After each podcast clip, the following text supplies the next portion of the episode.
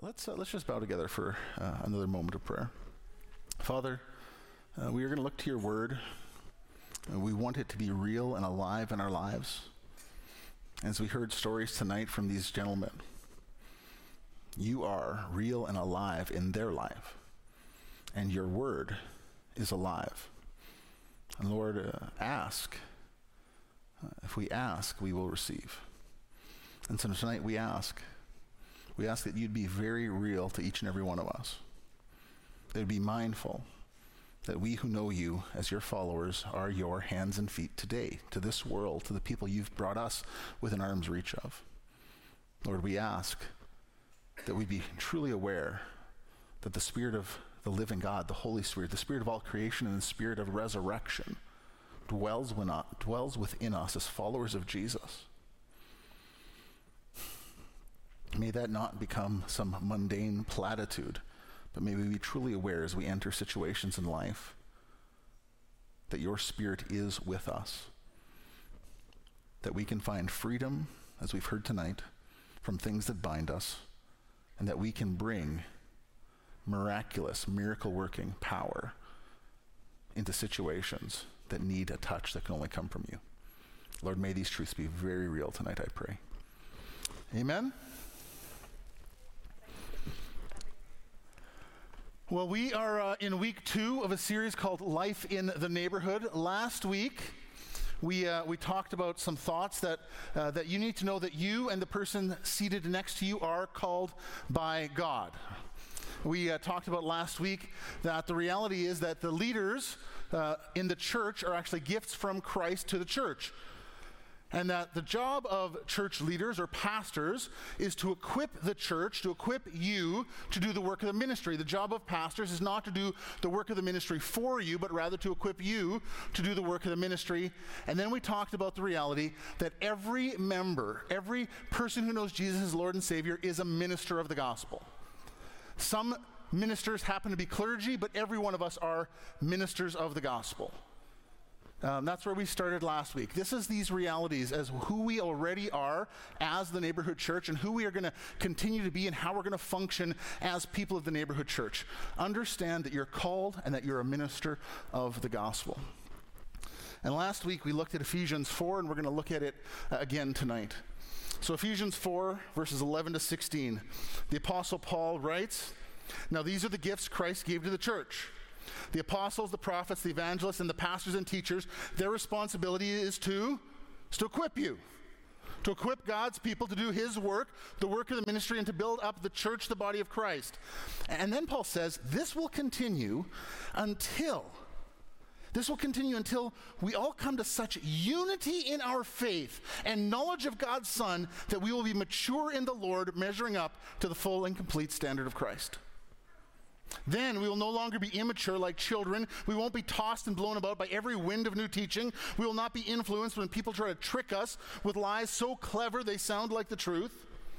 Instead, we will speak the truth in love, growing in every way more and more like Christ, who is the head of his body, the church.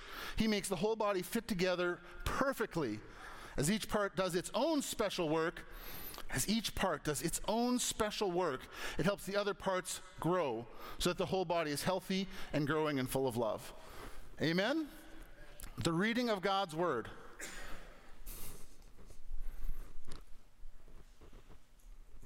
These leaders, these gifts to the church, that they're going to continue to equip you to do the work of the ministry until we become, we come to such unity in our faith such unity that the knowledge of God's Son that we'll be mature in the Lord. And He makes the whole body fit together perfectly, and as each part does its own special work. Here in Ephesians and again in Corinthians, Paul talks about the, the church as the, he makes this analogy between it and a human body. And he communicates this important truth that we are to look at and accept our differences as individual members of the body of Christ. And we're to recognize that these, these differences are actually vital for the body to be healthy. We, we need eh, all these different, unique people coming together in order to have a healthy body. And our differences are not meant to divide us. We're not meant to focus in an, an, accent on them and cause division, but rather there's many differences because there's many different needs, both locally and globally. And we need different individuals who, who come together and, and unite for a common purpose and bond in order to see the will of God fulfilled in our lives. Uh, different but united. All these various parts. If we didn't have all these differences, we would actually be neglecting some needs locally and globally. We have differences, not to, for us to focus on and, and divide us like it seems the world is doing, but because there's many different needs. Different but united. If you look around uh, some of you think, man, radically different, right? And that's good. Radically different, but united in Christ. The leaders of the church are the gifts from God, and the pastors are to equip the church to do the work of God. And then Paul says this will continue until until we come to such unity in our faith and knowledge of God's Son that we will be mature in the Lord, measuring up to the full and complete standard of Christ part of the reason we need leaders, part of the reason leaders are gifts to the church is it helps us become uh, united. It helps us to grow in maturity. And maturity is this uh, connection piece towards unity or being united. Uh, 500 plus people attend the neighborhood church over a weekend. A thousand plus are kind of in our more monthly uh, orbit. That's a lot of people with a lot of different thoughts. A lot of people with a lot of different thoughts on how we should do things, what we should do, what's next. Good willed people who have a lot of ideas and often have a, a, number of opinions. You may have heard it said everybody, uh, opinions are like armpits, everybody's got a couple and they usually stink. Not always, but, but sometimes, right?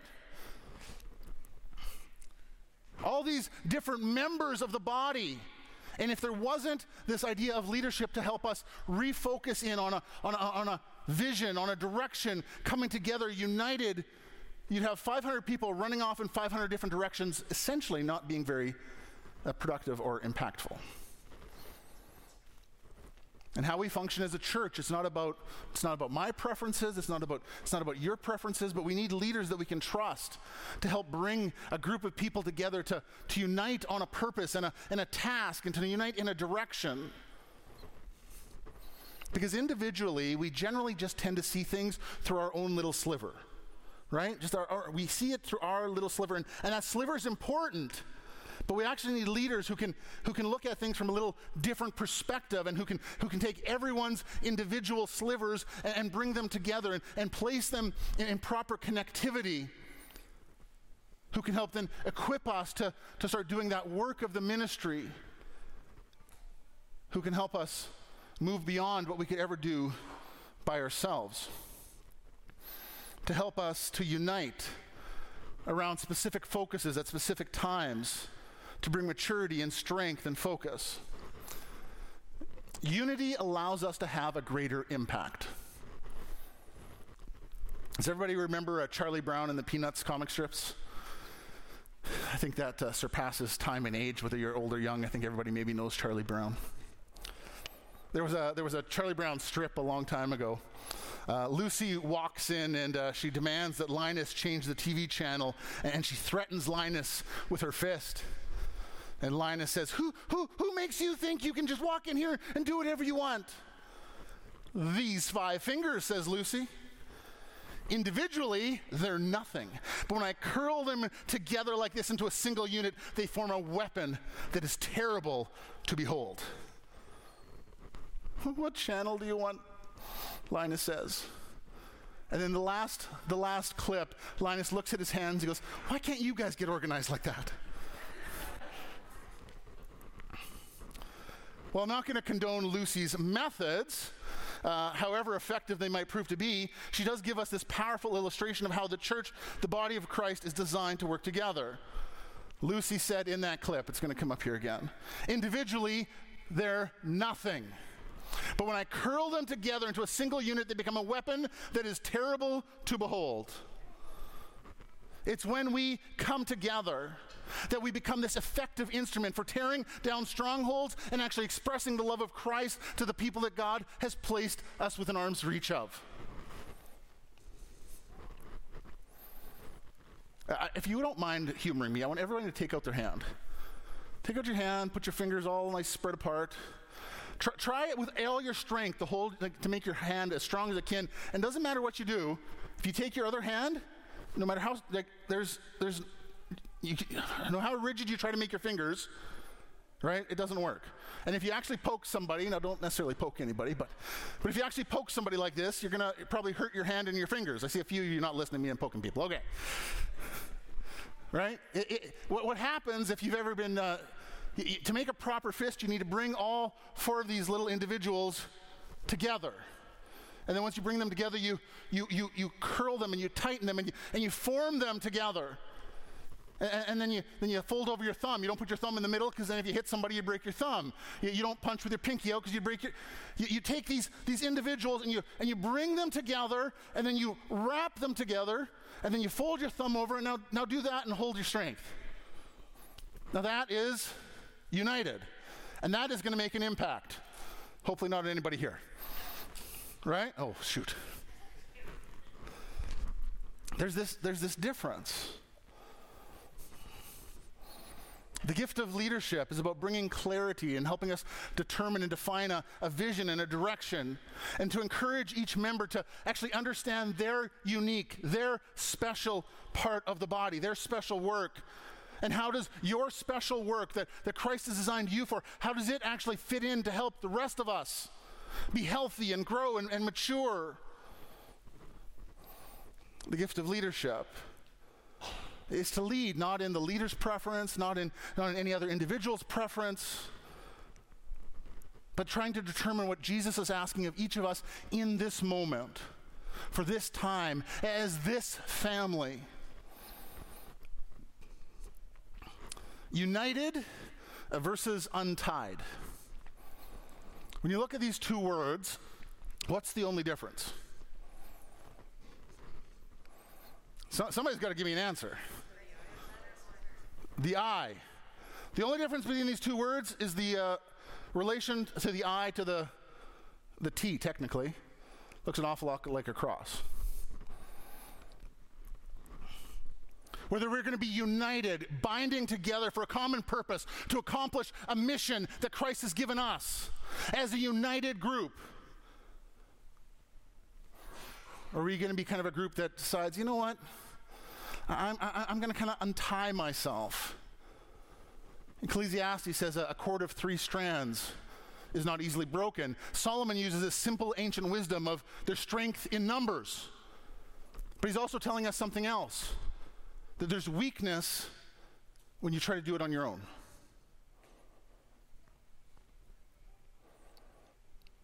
United, unity or, or, or untied? Are, are we going to try and peel ourselves out of, out of this group because somebody irritated me and they said something I didn't like and oh my goodness, that preacher's got stupid jokes and who? Are we going to say, no, no, no? I know where I am in relation to the cross of Christ. And I'm, I'm related to the cross of Christ, and I'm in this position with these other people that God has brought around me that are radically different than me. But he, he brought us together to be different because, because there's so many different parts of a body. And every one of us has a special work, a special task. And it's when each and every one of us does our special task that we make the rest of the body healthier. And they make me healthier, and we get to grow in health and maturity.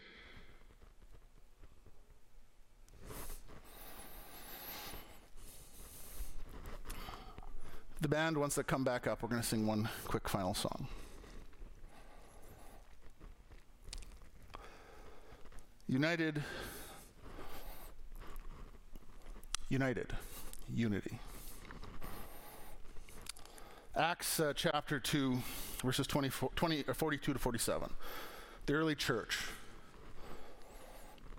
Those first Christians devoted themselves to the apostles' teaching and to the fellowship of the breaking of bread and to prayer. Everyone was filled with awe and many wonders and miraculous signs were done by the apostles. All the believers were together and had everything in common. Selling their possessions and goods, they gave to anyone who had a need. Every day they continued to meet together in the temple courts. They broke bread in homes in their homes and ate together with glad and sincere hearts, praising God and enjoying the favor of all the people. And the Lord added to their number daily those who were being saved. Life in the neighborhood who we already are and who we are going to be as we continue to function as the people of the neighborhood church. Different, but united. United, each doing the special work that God has for each and every one of us. Because when we're united, we have the ability to make a much, much greater impact on the world. Not 500 plus people just randomly going, in their own direction, but people setting aside their own preferences to say, you know what, I want to be a part of this family because I want to see my community, my friends, my neighbors impacted for the, for the glory of God and impacted for the gospel. We're going to be a united group impacting this world with everything that Christ would have for us. Oh Lord, oh Lord, may we not look at differences and, and make up things that cause division. But may we look at the differences that make up this incredible family and say, Thank you, Jesus. There are so many needs, and we have so many people to fill each of those needs. And we're going to bind together, and we're going to impact this world for the glory of God. Let's pray together.